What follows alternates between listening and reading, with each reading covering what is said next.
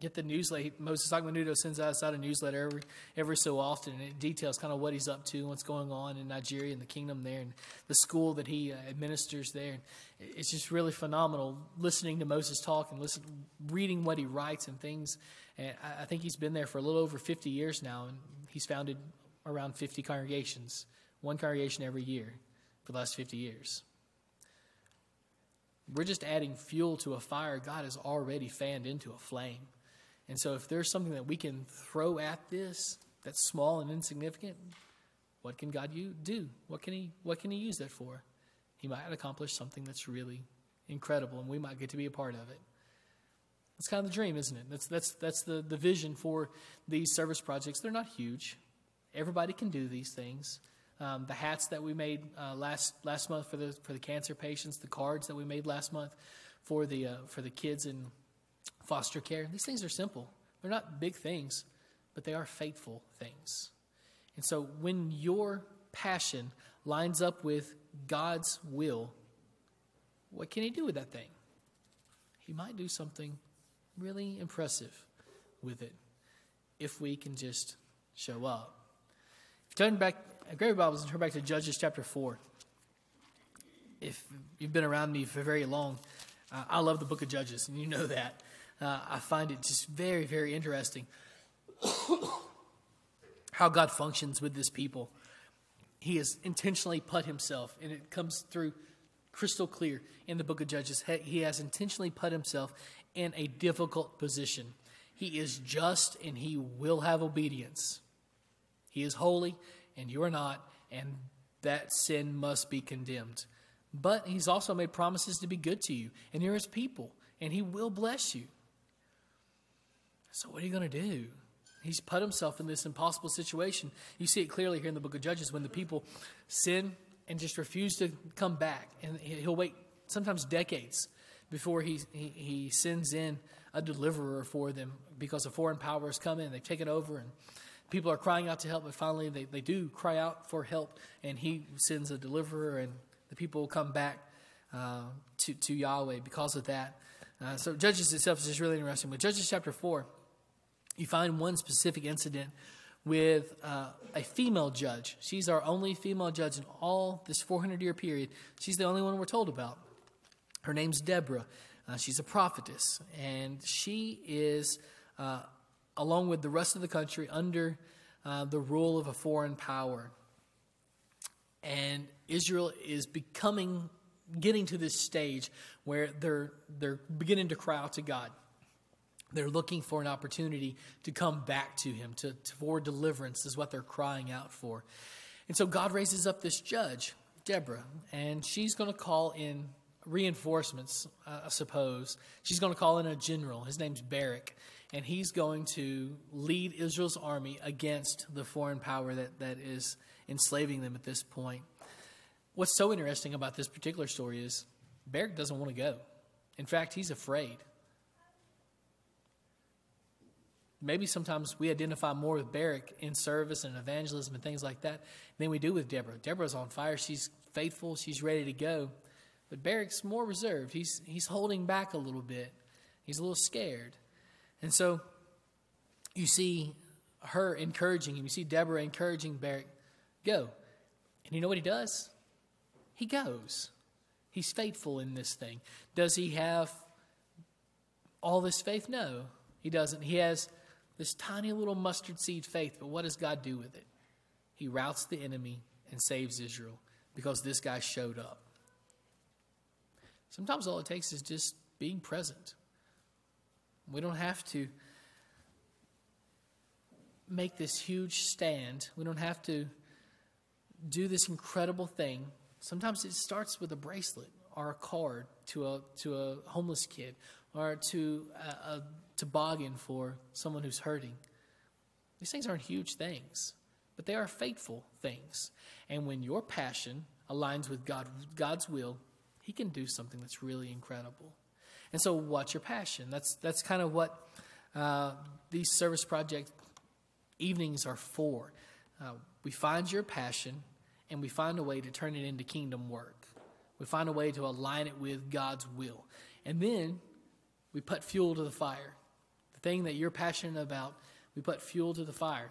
Uh, and so we can make several of these things. We can send them to these places, like these are going to Africa in just a few weeks. We'll send more out. I've got about 50 uh, made now that our kids have made. Not huge things, but they are faithful things. And so maybe today's the day where you just show up. Maybe the day's the day where you say, I- am ready. I'm, I'm ready to align my passion with God's will. And I'm ready to get to work. I don't have all the answers yet. I don't, I don't have this, this huge Moses faith yet. I don't know how all this is going to work out, but I'm ready to show up. I'm ready to get to work. This is the perfect opportunity to dive into some of those kinds of projects, to some of those, that lifestyle. Remember, service is not a project, it's a lifestyle. It's not a one time thing, it's the way you look at the world, it's your heart. And we're trying to build hearts. And this, these, these service projects are just one of the ways that we do that. And there's, there's lots of other ways, but this is just one of the things that we do that will hopefully instill in all of us a passion and a love, not just for people, but for people, but also for God. Remember, Jesus said that's the, the greatest command, right? If you get these two things right, everything else will fall into place. You love God with everything you got, and you love people like you love yourself. That's what these service projects are for. Hopefully, they open up our eyes to those who are hurting around us. They open up our eyes to, to uh, possibilities, to evangelistic possibilities that are out there. But they also open up our hearts to those who are hurting um, to see how we can help. And so, I'm looking forward to these Sundays, and I love these Sundays. I hope you do as well. And looking for more opportunities to do things, uh, to do different things, not just these bracelets and not just the hats and the cards, but a variety of other things. So I'd love to hear what you're passionate about. What's something that you are passionate about? If you don't know how to turn it into a work just yet, talk to me. We'll, we'll figure something out so that you can align your passion with God's will. And when you do that, sometimes fireworks go off. Sometimes He saves people Sometimes hearts are open and eyes are open and fantastic things happen. But you got to show up. And so today, maybe you're ready to say yes, not just to the service projects, not just to, to the work, but to Christ. If you're ready to say yes to Him, that changes everything, doesn't it?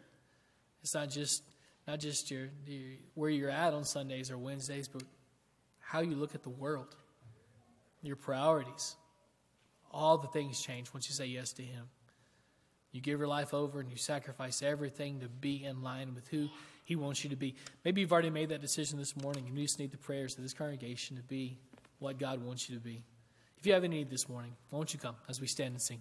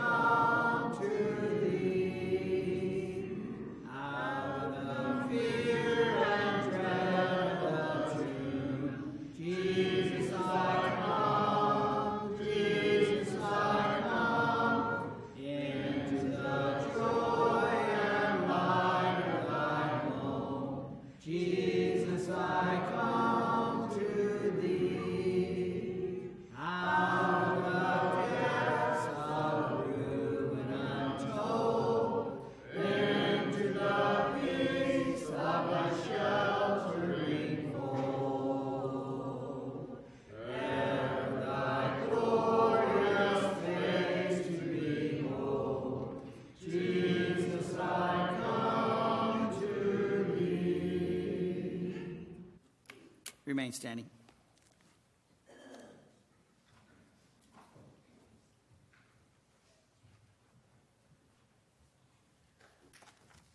What a wonderful day it's been. um, as a reminder, uh, that uh, if you have a child that's wanting to attend preschool, that uh, preschool We Shine is now taking applications. Uh, please see Connie Miller if you have any questions about that. Also, if you want to help cut grass, there's a sign up sheet on the foyer board. Uh, please sign up if you can help cut grass this summer. Also, April 3rd is Sunday for the Savior. Uh, we will be making cards for the soldiers in Ukraine. Also, Wednesday, April 6th, will be a Stepping Stones dinner, and beef stroganoff is on the menu. Uh, April 10th uh, will be the high school and middle school devotional. And also, April 10th will be the, be the te- not teacher, uh, the preacher's rotation. Mark Eights will be the speaker that day. Uh, as a reminder that the date has changed for the egg hunt. It is April 9th from 6 to 7. Um, that's PM, not AM. So, uh, so we did change the date for that. Um, and if you can help out with food for uh, Casey and Jennifer, and also Kristen and James, there's a sign up sheet on the foyer board if you can help out with food on that. Remember to continue the, your prayers this week. Uh, remember to continue to keep Jim Haney in your prayers uh, David Trevathan, myself, uh, J.D. Lawson, Roger Pryor, Yvonne Cornell, Sean Maynard, Judy Gerald, Jennifer Baker, and Kristen Ward in your prayers this week. Um, and also the doctors who are taking care of them and, and the family members who are taking care of them as well.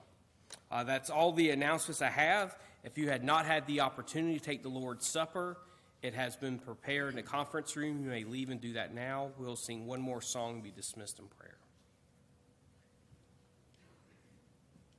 Number 387, 387. This song has only one verse, at least in our book, um, but it's a nice reminder that as we leave this uh, grouping and go out in this world, uh, we have other obligations.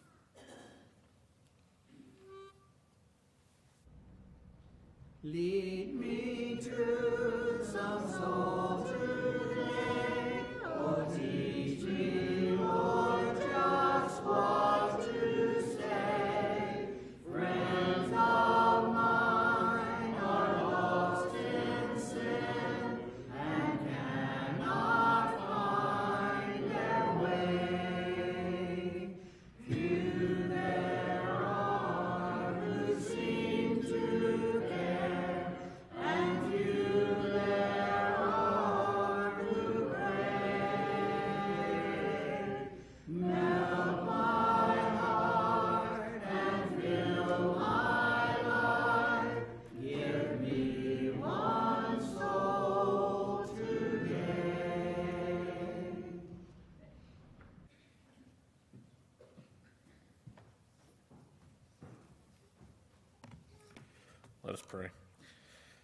Heavenly Father, we are so very thankful to have had this opportunity to be gathered together again today to worship and praise your name, to have had the ability to eat and fellowship together today when other Christians around the world have to hide to be able to worship together.